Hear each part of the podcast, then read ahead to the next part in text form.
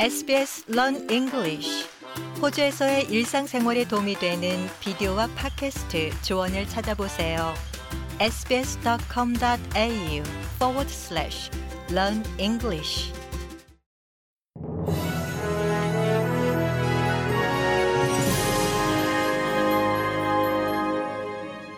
(2023년 11월 28일) 화요일 아침에 SBS 한국어 간추린 주요 뉴스입니다. 이스라엘과 하마스의 휴전이 카타르와 이집트의 중재로 이틀 더 연장된 것을 유엔이 환영했습니다. 하지만 안토니오 구테레스 유엔 사무총장은 휴전 연장이 도움이 필요한 가자 지구의 상황을 충족시키기에는 부족하다고 지적했습니다. 유엔은 휴전이 시행된 지난 나흘간 가자 지구에 대한 인도주의적인 지원을 늘렸으며 수주간 지원이 끊긴 북쪽 지역에도 지원을 보낼 수 있었습니다. 하지만 구테레스 사무총장은 가자 지역에 대한 이스라엘의 폭격이 시작된 이후 집을 잃고 굶주린 상태로 고통받고 있는 주민들을 도울 수 있는 충분한 시간은 마련되지 않았다고 말했습니다. 뉴사우스 웨일즈주에서는 오늘부터 자발적인 조력사법이 발효됩니다. 조력사가 시행되는 첫 12개월 동안 말기 환자 600명에서 900명가량이 새로운 선택을 할 것으로 예상됩니다. 안락사 옹호 운동가들은 이를 환영했는데 뉴사스웨이주주 존엄사 협회의 쉐인 히그슨 대표는 이런 선택이 가능하다는 것이 많은 사람들과 가족들에게 위안을 줄 것이라고 말했습니다.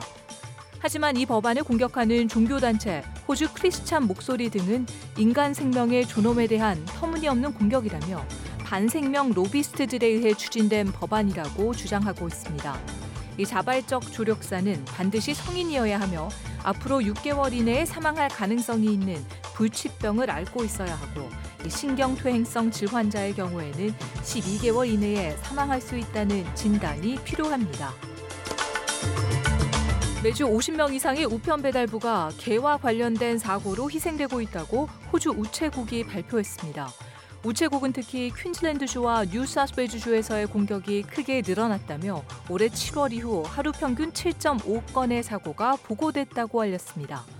호주 우체국의 롭 마울 사장은 1년 중 가장 바쁜 시즌이 다가옴에 따라 애완견을 키우는 사람들은 우체부들을 보호하는 행동을 해야 한다고 강조했습니다.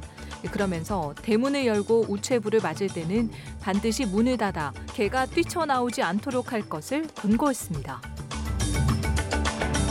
지난주 북한이 발사한 군사 정찰 위성 문제를 논의하기 위해 유엔 안보리 회의가 열렸지만 이번에도 빈손으로 끝났습니다. 서방 국가들은 탄도 미사일 기술을 이용해 위성을 발사한 건 안보리 결의 위반이라고 규탄을 이어갔습니다. 하지만 이번에도 중국과 러시아는 북한의 자위권이라고 주장하며 편을 들었고 한국도 위성 발사를 앞두고 있다는 점을 거론하며 물타기를 시도하기도 했습니다.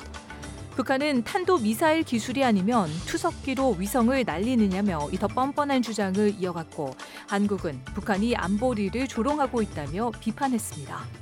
이상 이 시각 간추린 뉴스를 마칩니다. 뉴스의 나혜인이었습니다.